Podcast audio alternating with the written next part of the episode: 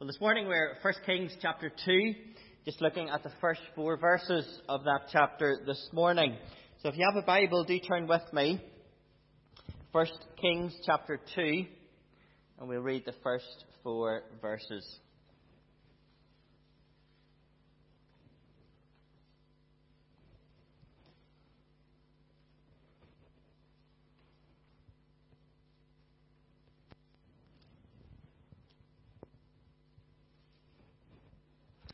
First Kings chapter 2, verse 1. This is God's word.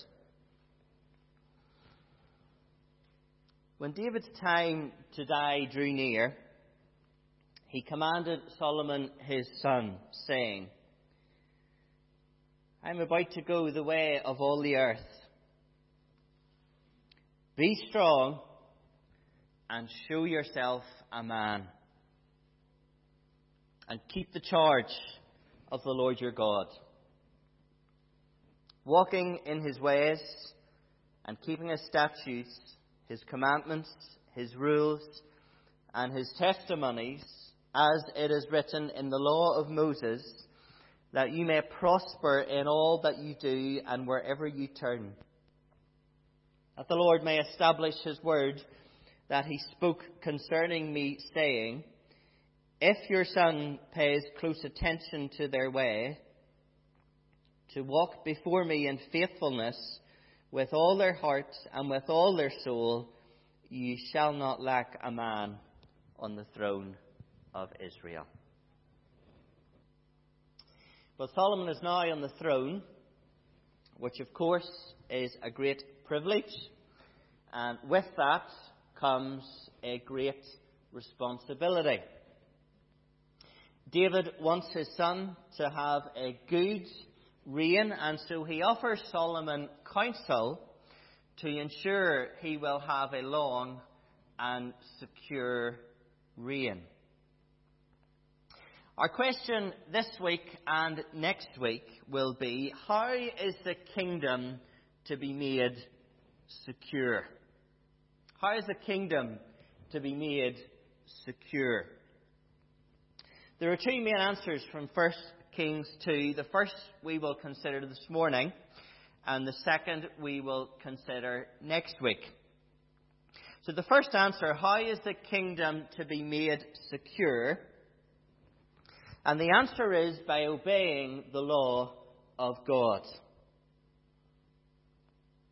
It is almost David's time to die. Verse 1 When David's time to die drew near, he commanded Solomon his son, saying, I am about to go the way of all the earth. Now, David here is stating the obvious. He is saying, I am going to die like every other person that has ever lived. And it's a good reminder to us that death is inevitable. And actually, it will do us good to pause for a moment and consider these words I am about to go the way of all the earth.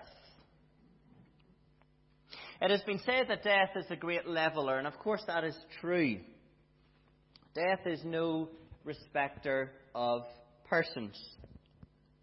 No matter how wealthy or poor you may be, no matter how little or great an influence you have had on this world, even no matter how good or bad you may have been, death comes to all without distinction.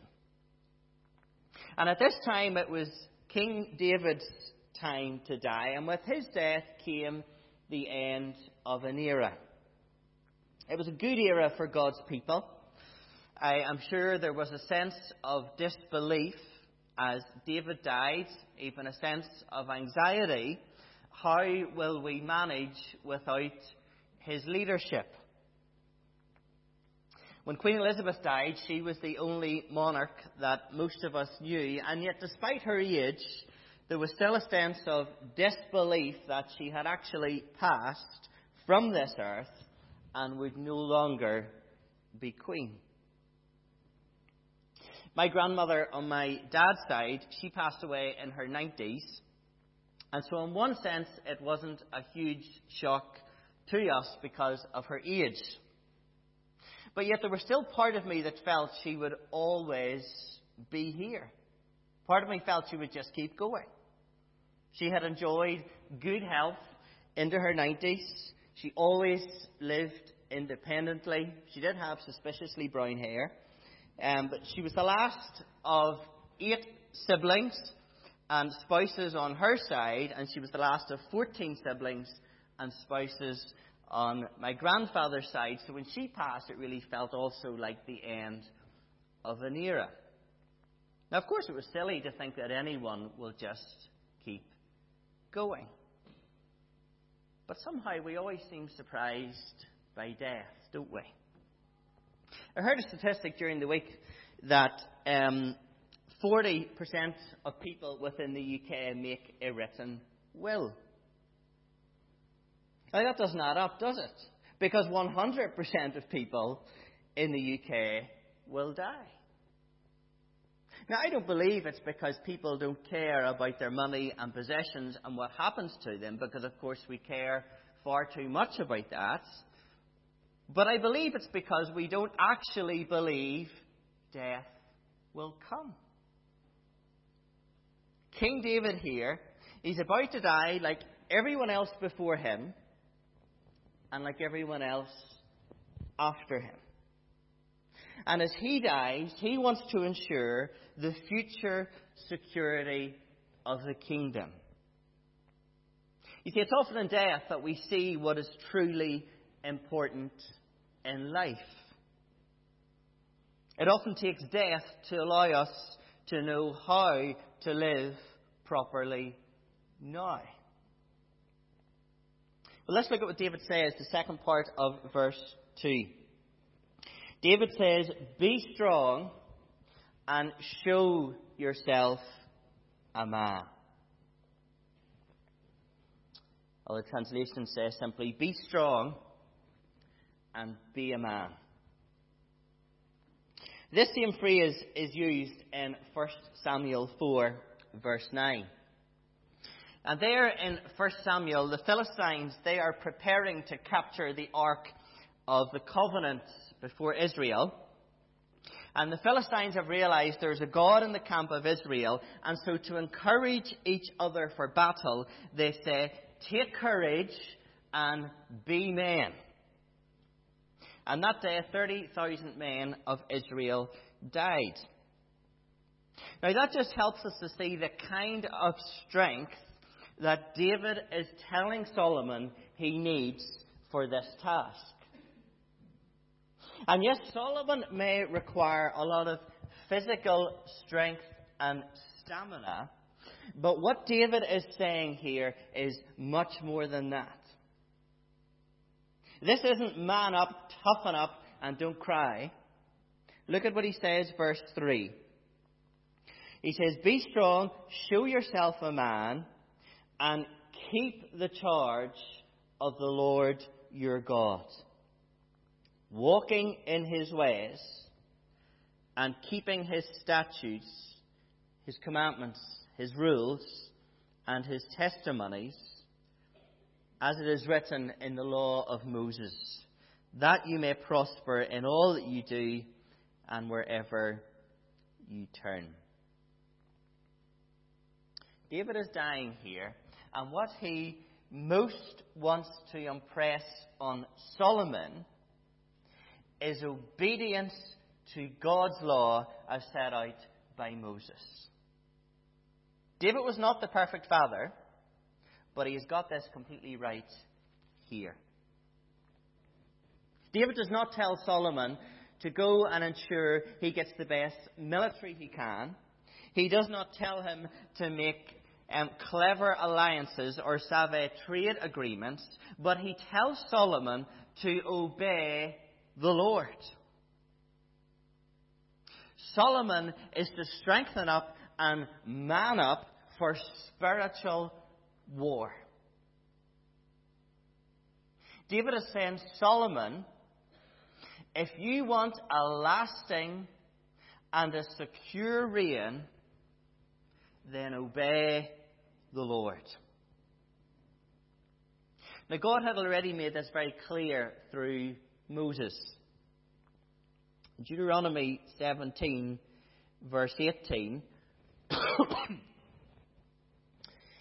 God says to his people, When a king sits on the throne of his kingdom, he shall write for himself in a book a copy of this law, and it shall be with him, and he shall read in it all the days of his life, that he may learn to fear the Lord his God by keeping all the words of this law and these statutes and doing them, that his heart may not be lifted up above his brothers, and that he may not turn aside from the commandment, either to the right hand or to the left, so that he may continue long in his kingdom, he and his children in Israel.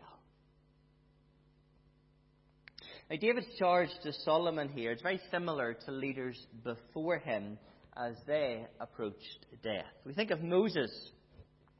As Moses approached death and hands over to Joshua, he assures Joshua that God will be with him and will fight for his people. And Moses says in Deuteronomy 31, Be strong and courageous. And then he says, Assemble the people that they may learn to fear the Lord your God and be careful to do all the words of this law.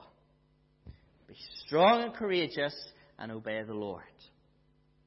God Himself said to Joshua, Joshua 1 6, again,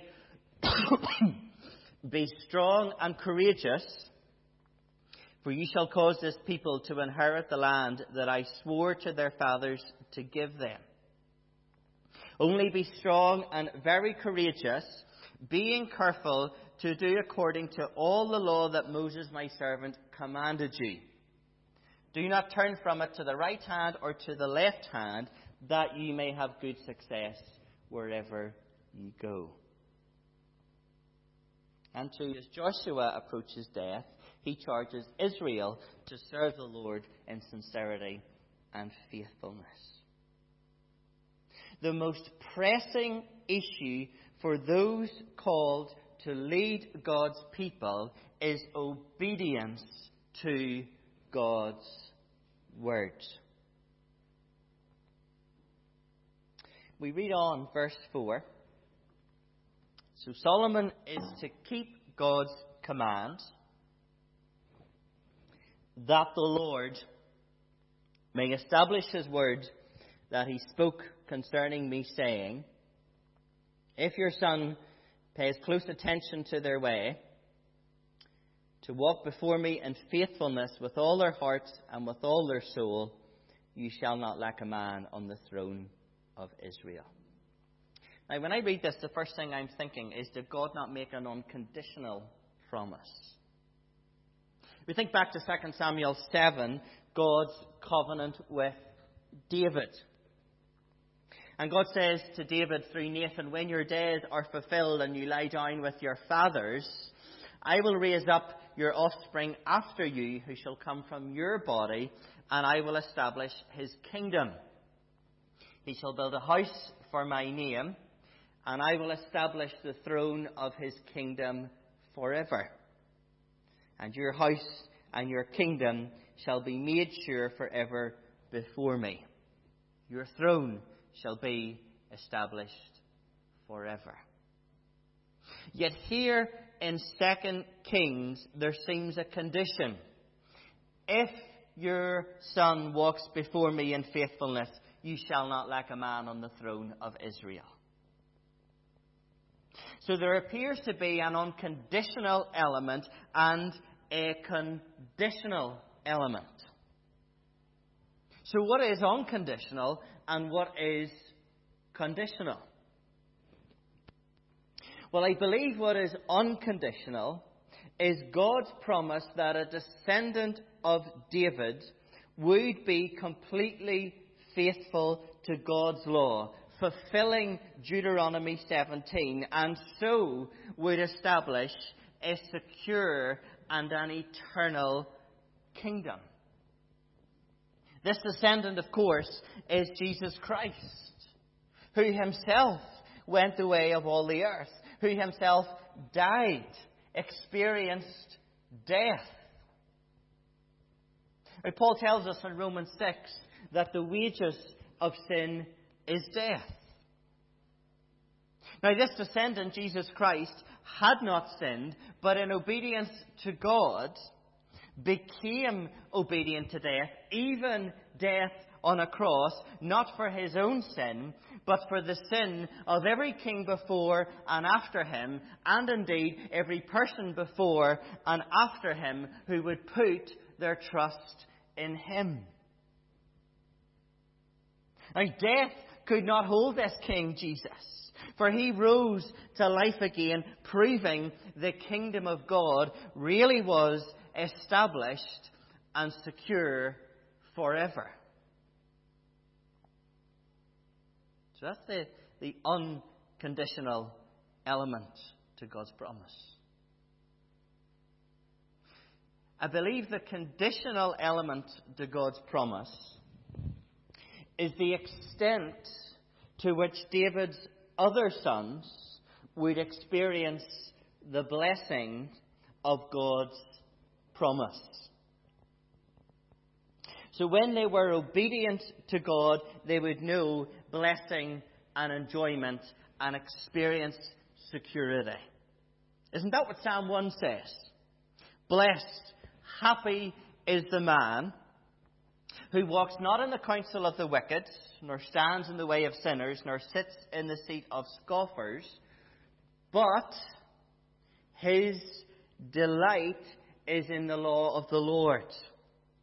And on his law he meditates day and night. He is like a tree planted by streams of water that yields its fruit in season. Its leaf does not wither. In all that he does, he prospers. The man who is obedient to God prospers, thrives, is firmly rooted. As we read on, many of us know the story. Solomon did not remain faithful to the Lord. He turned from the commands of God, and the result was anything but stable. The kingdom was split, eventually exiled, and became no more. But God's promise still stands in his greater Son, Jesus Christ. Now, Jesus taught, I believe, the very same principle in the Sermon on the Mount, and we studied this in some detail before Christmas. Jesus says in Matthew 7 Everyone then who hears these words of mine and does them will be like a wise man who built his house upon a rock. The rain fell, the floods came, the winds blew and beat on that house, but it did not fall because it had been founded on the rock. And then everyone, in contrast, who hears these words of mine and does not do them will be like a foolish man who built his house on the sand. Again, the rain fell, the floods came up, the winds blew and beat against that house, and it fell, and great was the fall of it. So where is your security in life and death? You see, here's another statistic 100% of people in this room this morning will go the way of all the earth. That is, we will all experience death because of sin. The only security you have is in Jesus Christ, who died himself but rose again, conquering sin and death. You see, the wages of sin is death, but the gift of God is eternal life through Jesus Christ our Lord. That is God's unconditional promise. But if we want to know and experience the blessings of the kingdom here and now, if we want to know security in the kingdom here and now, then we must be obedient to God's words. Just plain, simple obedience. So we think about applying this, and we think firstly individually. If you want to feel secure in the kingdom of God, then be obedient to God. So the more we sin, the more uncertain we are of our salvation, and the more unstable we will feel. See, we sin, we, we can think then, am I really in the kingdom of God? Is God's promise really true in my life? Now, we're not talking about being perfect here. But as we have a desire for obedience, as we show obedience over time, doesn't happen in an instant, and as we feel sorrow when we don't show obedience, that is proof to us that God's promise is in fact true in our lives. Our sanctification will be our greatest assurance of our justification.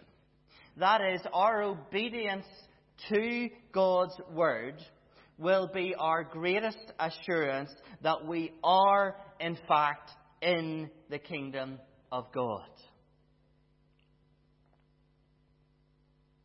If you ever get into bed at night and lay awake thinking of something that you said or did that you knew wasn't right during the day, and it just niggles you and it robs you of sleep. Solomon himself said in Proverbs 3 that when we walk in obedience to God through the day, then when we lie down, our sleep will be sweet. Now, I've never lay awake thinking of all the right things I've done. See, the way to rest in your bed at night is obedience to God through the day. Now, take a moment and speak to the men this morning because 1 Kings 2 gives us a picture of and a call to proper manhood. And we see here that manhood is defined by courage and character. Man, your true strength will be seen in your obedience to God. I don't care what your skills or achievements or your popularity or anything else is, true manhood is being strong in obedience to God. Surely we need the same summons today. Be strong and show yourself a man. Keep the charge of the Lord your God. I mentioned our men's group a couple of weeks ago, how encouraging that group is. I believe in that group we see real manly strength. That is, men striving together to be obedient to the Lord. And I simply want to encourage us all to keep striving in that together. We think in the home, the way to a secure family life is obedience to the Lord. Again, men, you have been called to a position of leadership. Be strong. Show yourself a man in the home through godly character. I mean, no marriage will feel secure through disobedience to God. No marriage will feel secure, of course, through unfaithfulness, but it won't feel secure through anger, anger or bitterness or holding a grudge or anything else like that. Show yourself a man through faithfulness, kindness, forgiveness. Parents called to lead your children how can you give your children a secure upbringing? Through obedience to the law of God. Parenthood, it's about godliness. It's about showing children what life is truly about. Two main calls parents in the Bible. First, Deuteronomy 6 Hear, O Israel, the Lord our God, the Lord is one. You shall love the Lord your God with all your heart, and with all your soul, and with all your might. And these words that I command you today shall be on your heart. Teach them diligently to your children. Talk of them when you sit in your house, and when you walk by the way, and when you lie down, and when you rise up. Ephesians 6. Bring your children up in the discipline and instruction of the Lord. The most pressing issue in parenting is obedience to the Lord. You may laugh at this, but I worried about my ability to be a parent, particularly to boys, because I was no good at sport or DIY. I had somehow told myself that these were pressing matters. What a secular nonsense. What is most pressing in parenting? It's not training children to be sports people or intellects or musicians or anything else, but what is most pressing is training them in godliness and what life is all about. Show them in your own life what godliness is. To show them repentance when you are not godly, and to show forgiveness and grace over and over again. And we perhaps could apply all of that to any of us who are involved here in working with children. Now, as you know by now, we mark 50 years of Craigavon Baptist Church this year. We know the church in times gone by have experienced unsettling, unstable times. But as we live together in the present, and as we look to the future, how can we know security?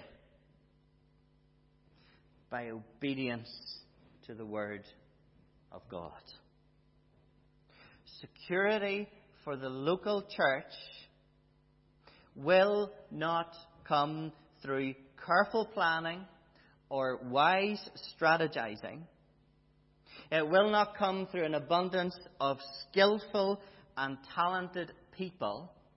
It will not come through finances, but it will come through obedience of God's people. So hear the word of God today. Be strong. Keep the charge of the Lord your God. Let us pray.